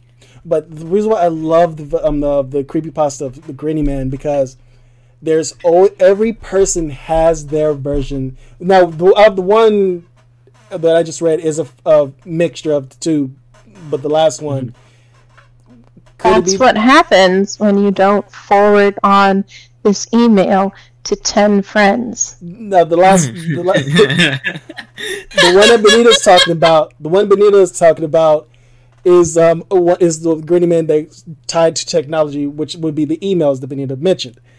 That is one version of the Gritty Man story, and that, I was like, oh, I should I should have basically See, the read that one. fact, the very fact that you're calling it a story is the is my point.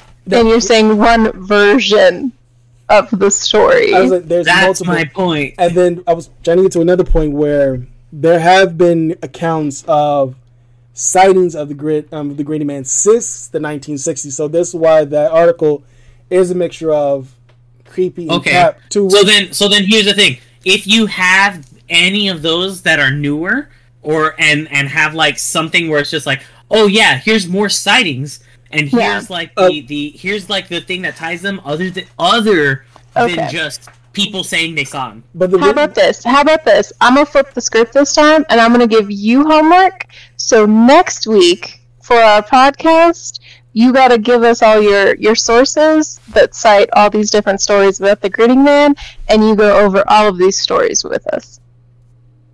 'Cause- that's that's I mean- that's that is that is a university level that's a university level uh, fact checking.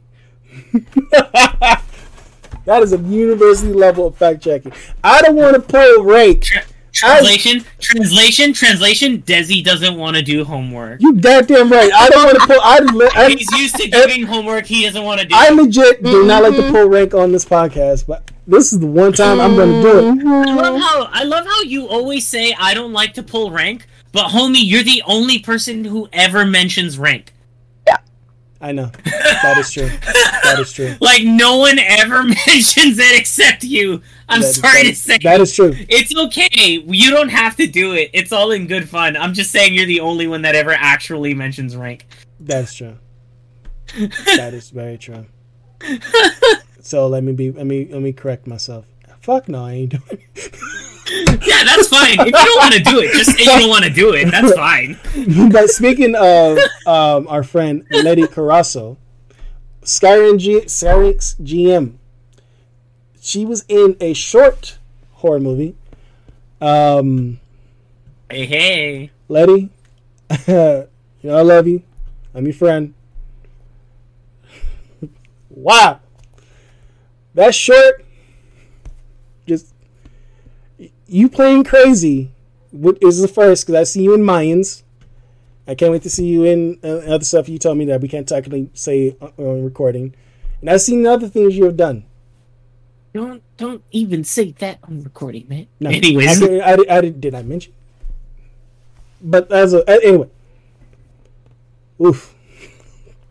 Um, if I, if this was on a scale and we did short, we reviewed short um in, indie shorts, this would be a negative five out of five. The only reason why it gets a point, She was she was great. The Oh, short was not. yes, like you was. Like, that was a side I never I'm seen. so sorry. I'm so sorry, but it was not. It's not good.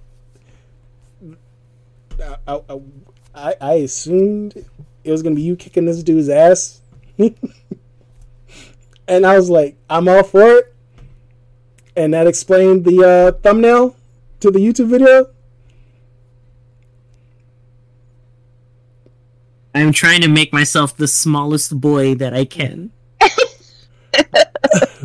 Um, because I haven't seen the short, so I can't say anything. It's mm, okay. It's. I mean, when you do your when you do your re- your audition reel, Has the bulb let, on the let it, back. when you do your audition reel. what? Oh, Wait, what what what I missed? I said, by the way, the Bulbasaur onesie has the bulb on the back. yeah. It's very sad that my Um, onesie didn't have a tail. you Oh, can just okay. sew one on. I mean, I could. Yeah. That's not a bad point. But you know what else? You guys should watch. And now presenting Benita's Shop of Horrors. Segue. Ah! We don't have Okay. okay. You got me screaming. We don't. It's fine. Um, so as you guys know, uh, we were given the task of picking um, wonderful movies that you guys should watch and that they should be limited. But I was like, fuck you, I can't limit myself to just that amount of members. So my list went out of control. Um, Very Bonita. yeah. Fits. It it tracks for sure. Um, so tonight I'm going out on what I like to call a high note, and these are the other really great movies I find that are really great, not like bad good or like, you know, bad movies you should ever experience. I genuinely think these are fantastic movies you should watch, and they kind of kept getting shuffled around with that first top 10 list I had. So, um, without further ado, the final Benita's Little Shop of Horrors. Ah! Um, so we're gonna start off this one, bit of a slow burn. Uh, it's called Lake Mungo, and it's a um, I get is it mockumentary stuff? So like I feel like I've heard the name of this before. yeah, it's not like found footage type, but it's like yeah, it's more like mockumentary style. Um, and it's um, it's either New Zealand or Australian. I can't remember which. Um, but it's about a family whose daughter uh, dies, and they think they're being haunted by her, and so it's kind of like um, slightly murder mystery to see like what happened leading up to her death, but then like also a little bit of like the family dramas of like depression and like coming to terms with the death in the family. Um, secrets of the child, but like also with like a little bit of a paranormal slant. So while not like in your face scary, it's just that creepy slow burn that's just like a wonderful movie, I think.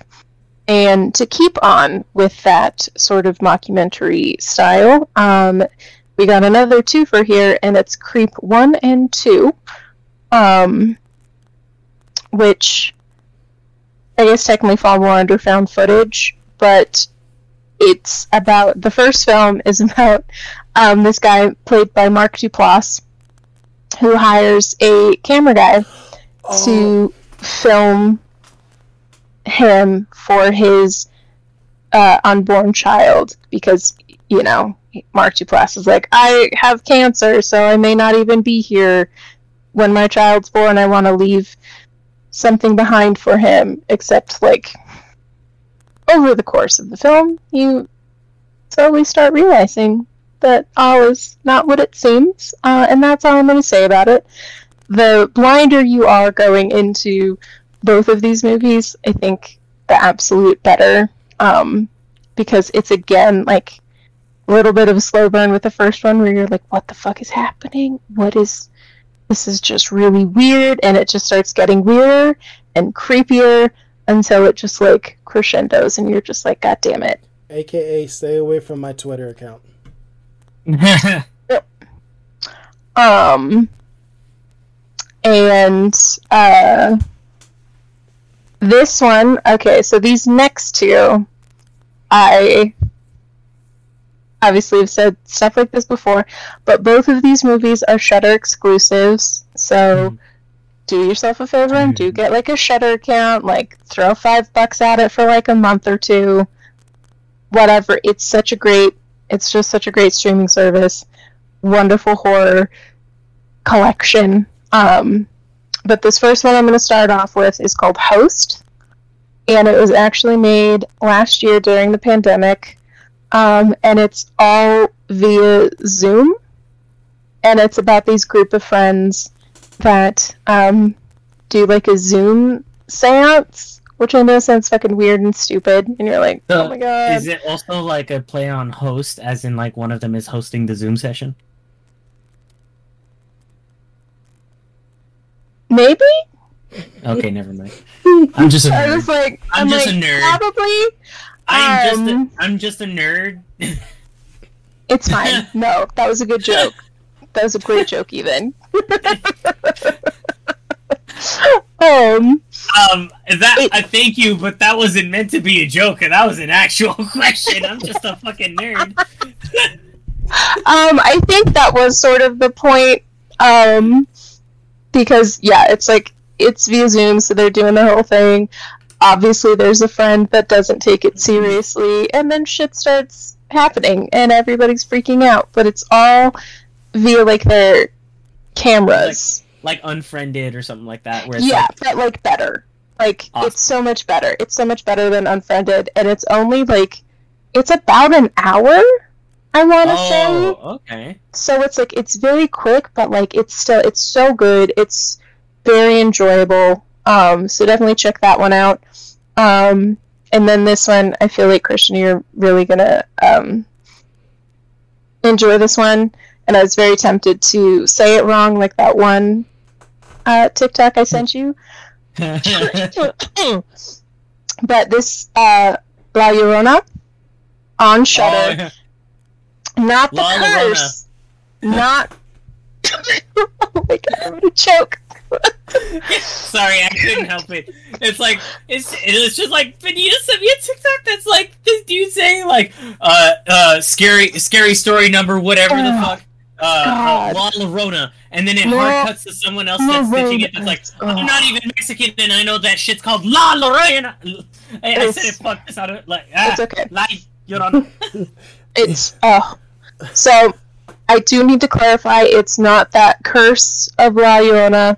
It's legit La Llorona on Shudder, and it's actually made by, um, you know, Mexican filmmakers. Um, and it does have like the indigenous people a part of it and it goes full depth into like the c- it's just oh it's so I would good. actually It's- really like watching something like that that actually it has isn't it's in spanish. Um so Ooh. since my spanish is just fucking garbage i did have to have the Right, the subtitles SAT on. button on that's Um, real. um but yeah it's it's so it's just it's so good. It's so good. So definitely check that one out. Um next one we're jumping back to australia or new zealand because i can't remember which one uh but it's called housebound We love you both. and uh, this one is um, it definitely falls in line with like horror comedy but it's about this uh, girl that is um, arrested for trying to rob a atm and um, she's put under house arrest and Okay. Her mom's like oh don't you remember all your little friends and the ghosties you talked about and she's like uh ghosts aren't real but her mom's like ghosts are real and they're living in our house and it's like creepy shit starts happening. They're Mhm. trying to solve the mystery of the house, and they're like, "Oh, is our neighbor like a murderer? Did our neighbor kill?" Like, it's just, it's funny. It's like has some genuinely like creepy moments, but it's just, it's just, it's a fun. It's such a fun movie. It's such a fun movie. You guys are going to enjoy it. Um, Okay. you're you're going to enjoy it much better probably than this next one, which we go to. I can't Oh, remember God. if it's Iceland or Norway. Uh, but Good Night Mommy is um Norwegian. It's an it's Scandinavian area ish movie, um, and it's about these twin boys who their mom goes in for like this facial reconstruction type surgery, Mhm. um, and then they slowly start talking about how maybe they that she's not really their mother. Um, Interesting. anymore. And that one, that one also goes really batshit crazy. So just like fair warning there, but it's fantastic. Um, and you're gonna have a lot of WTF moments, uh, just like you would with this other Scandinavian movie called Troll Hunter. Oh, I which- heard that name. You would think by I- that name you're lamb sauce? Come on, man. I just need it. It's. Where's the lamb sauce? What? That just happened. That just happened. What? All right. Anyways, Anyway, um, so Troll Hunter, also um, subtitled movie, uh, but it's this one's definitely in that mockumentary style where it's a quote unquote documentary film crew that's following along with like a legit troll hunter So, like, in this universe, in. I keep wanting to say Norway, but I can't remember if it's true. Anyway, where the government knows that trolls exist, and they're, like, they, for centuries, have hired, like, this lineage of troll hunters to help destroy them. And it's Yeah. just. Like, I know it sounds bonkers. It does get a little bit bonkers, but it's also just so fucking entertaining. It's so just gripping um and just a lot of fun so movies are bonkers. uh definitely give that one a go and these last three movies um the first one's definitely that slow burn type movie but it's just so good because it's that slow burn type paranoia and it's called the invitation came out a few years ago Remember that? um, and it's about um, this couple that gets invited to the boyfriend's uh, ex-wife's house, um, which I know sounds weird. In the movie, it makes a hell of a lot more sense. Um, but just over the course of the night, shit gets tense. Um, Mhm. shit gets wild, and you're just like, holy fucking shit. Um, and it's just, it's good. It's great. Uh, uh, I don't know of a better. Uh, uh, I don't know of a better review to get me to watch a movie. give let me give a disclaimer for the invitation. Don't watch it high, crossfaded, or intoxicated. I'm sorry because Yeah. y- y- your reactions is it's is is influenced by substances. You need to experience that movie without substances, to which I need to do, which I'm very scared because I got those memories are back. Yeah. Um, this next movie, I would probably say you should totally watch it. I, um, because it's trippy as fuck, and it's called Coherence.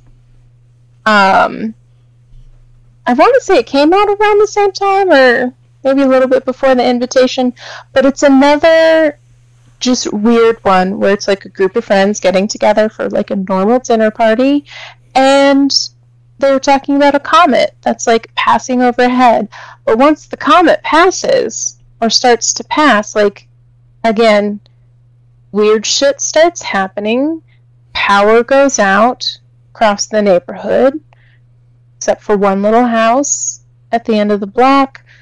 Uh, and that's all I'm really going to say about that because this is another one where it's like it's best to go in as like blind as possible without knowing too much about it so you can just be like what the fuck is happening? Um, throughout the whole movie especially when you're fucking out of your mind uh, on drugs. it would be great. Nice. and lastly Okay.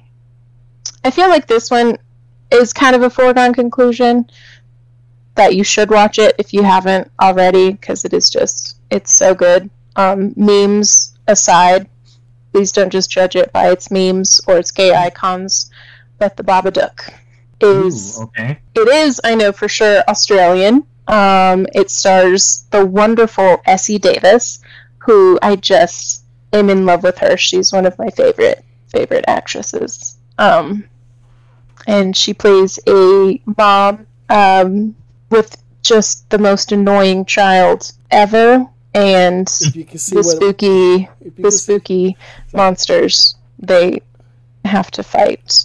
Um, I was gonna say right also, quick. the when you started saying children, when you started went on to the kids, the the hand over the temple. I just wish the audience could see what I I was like, this fucking Like you, kid. yeah. like Yeah. we, we're gonna have to get like a video version of this at one point. I I, in my I in my head I want to if we ever do YouTube, I want to film. Benito will have our own show within the pod of the YouTube feed. Oh my Her- god, I this- can't This I can't show. control my facial expression, so That would be be the whole point of it. You're discovering you, you're talking about these movies people need to watch, and then you get to see a reaction about like these kids in the Babadook, to which I have never seen. Even my brother, who's seen it, talks about these damn kids. like, like the kid is so amazing in this movie because of how much like you hate him. Like I feel so bad for this child actor. It's like very much like Yeah. the kid from fucking Game of Thrones, the one that He played did such a good job. where he Oh, just does such a good job of you like fucking hating him, where you're just like, oh my god, oh my god. But it's just, oh, it's just, it's so good because it's like, um, I don't want to like give too much away, but it's like kind of how like Mike Flanagan will have real world horrors with like the aspects of the supernatural. So like supernatural shenanigans will happen, but like it's also you know kind of showcasing like the real world has its own horrors like fucking depression and other shit like that so Yeah. gonna end it with Babadook fucking watch it like watch all of these movies if you can I think I gave you guys like 30 Yeah. ish movies That's a good over amount. the course It is a, it is a of- good amount. Spooktober. Yep. And I should throw. Oh, technically 31, because I gave you the entity. So there you go. 31, 31 movies for Spooktober. yeah. and as, Oh. and as always on these past four four weeks, I give my little recommendation to complement La, um, the Spanish version of La Llorona, the Latin version of Rec or Record, in, in other words, Like, not the American version. Sorry, Jennifer Carpenter. The Latin version, the superior version, like all horror movies that um, foreign horror movies are superior than the American ones. It's true. It's true. And that has been Benita's Shop of Horrors. oh, the anticipation. Did, did it go? Did it go? Did it go? There it goes. I may can I can't use the blurb apps on the Discord channel, but I do have it on my phone. Ooh. Totally Oh, that's what we're doing. Is that what that was? Okay. So it was Okay. supposed to, it was supposed to be Lamb, the the A twenty four Lamb, the the bad hat, but it had the goddamn Gordon Ramsay. Where's the lamb sauce? Yeah, it was like, where's the lamb? Oh. Oh, that makes so much more sense Because when now. you went because you went to Scandinavia, I was like this. All right, lambs. And then goddamn lamb sauce. I was like, yeah. well, we might. I still need to watch that movie. I heard. I'm oh. still terrified to watch that movie. I want to watch it, but I'm scared to. Well, we'll end off. Thank you for listening for all four weeks of Spooktober. Um, the most consistent horror epi- um, see episodes we ever done. As we're going into the end of the year, what the fuck we're gonna do? I don't know because this was the most work we ever done. True. We did our Creepy Hawkeye. Recap was a lot of fun. Yep. You guys like that shit? Let us know. Um, but I will say I will have a Doom review review for you all. I'm gonna do a second viewing of it. Yeah, Of? The of Doom. Karl Urban one? Oh, No, of Doom? Dune. Oh, Dune. Dune. I thought you were saying Doom, and I'm like that. Doom. Wow. Okay. I, I I mean, okay. all right. Okay, this is horror filled. filled. I actually like it. It's Okay. it's fucking funny, It- Like- it's fun, and I have fun with it. and I fucking love me some Karl Urban. So Like, Like- if if we're gonna, uh, you know- we're not. I'm not gonna throw no. I'm not. Gonna, there's gonna be no fighting. So Dune next week. Um, we I do have to go through the S the our our, our um space oddity um list of things we everyone's gonna do for the rest of this year. yeah. Oh, I need to type out my list. Oh, my yeah. new So let's old leave, doodads. we'll do that. So we'll have everything ready. The title for this one: Night of the Li- uh, Return of the Living Llama. Oh my god. Side note: Did I ever tell you about the movie called Llamageddon? What? It's about a it's about a llama from space that crash lands on Earth and starts murdering people, Why have I Make not been aware of this? and he's got laser eyes. Why Even have I, I know been this. aware of Like, oh my god. You literally have Damon Llama and your name and you don't know this. It's if you ever watch Thanksgiving, it's very much in the vein of Thanksgiving. So like, not even like the Why have other I not movie, heard of this? but like, bro, Llamageddon. Murderous alien llama I know what I'm watching on on Sunday. Yeah, with laser eyes. So let's leave, let's let's leave you listeners with this little ditty. She had them supple demon wings, the hooves with the fur. No. The whole coat was looking at her. She'll snatch your soul. Next thing you know, she's dragging you low, low, low, low, low, low, low, low. Scream.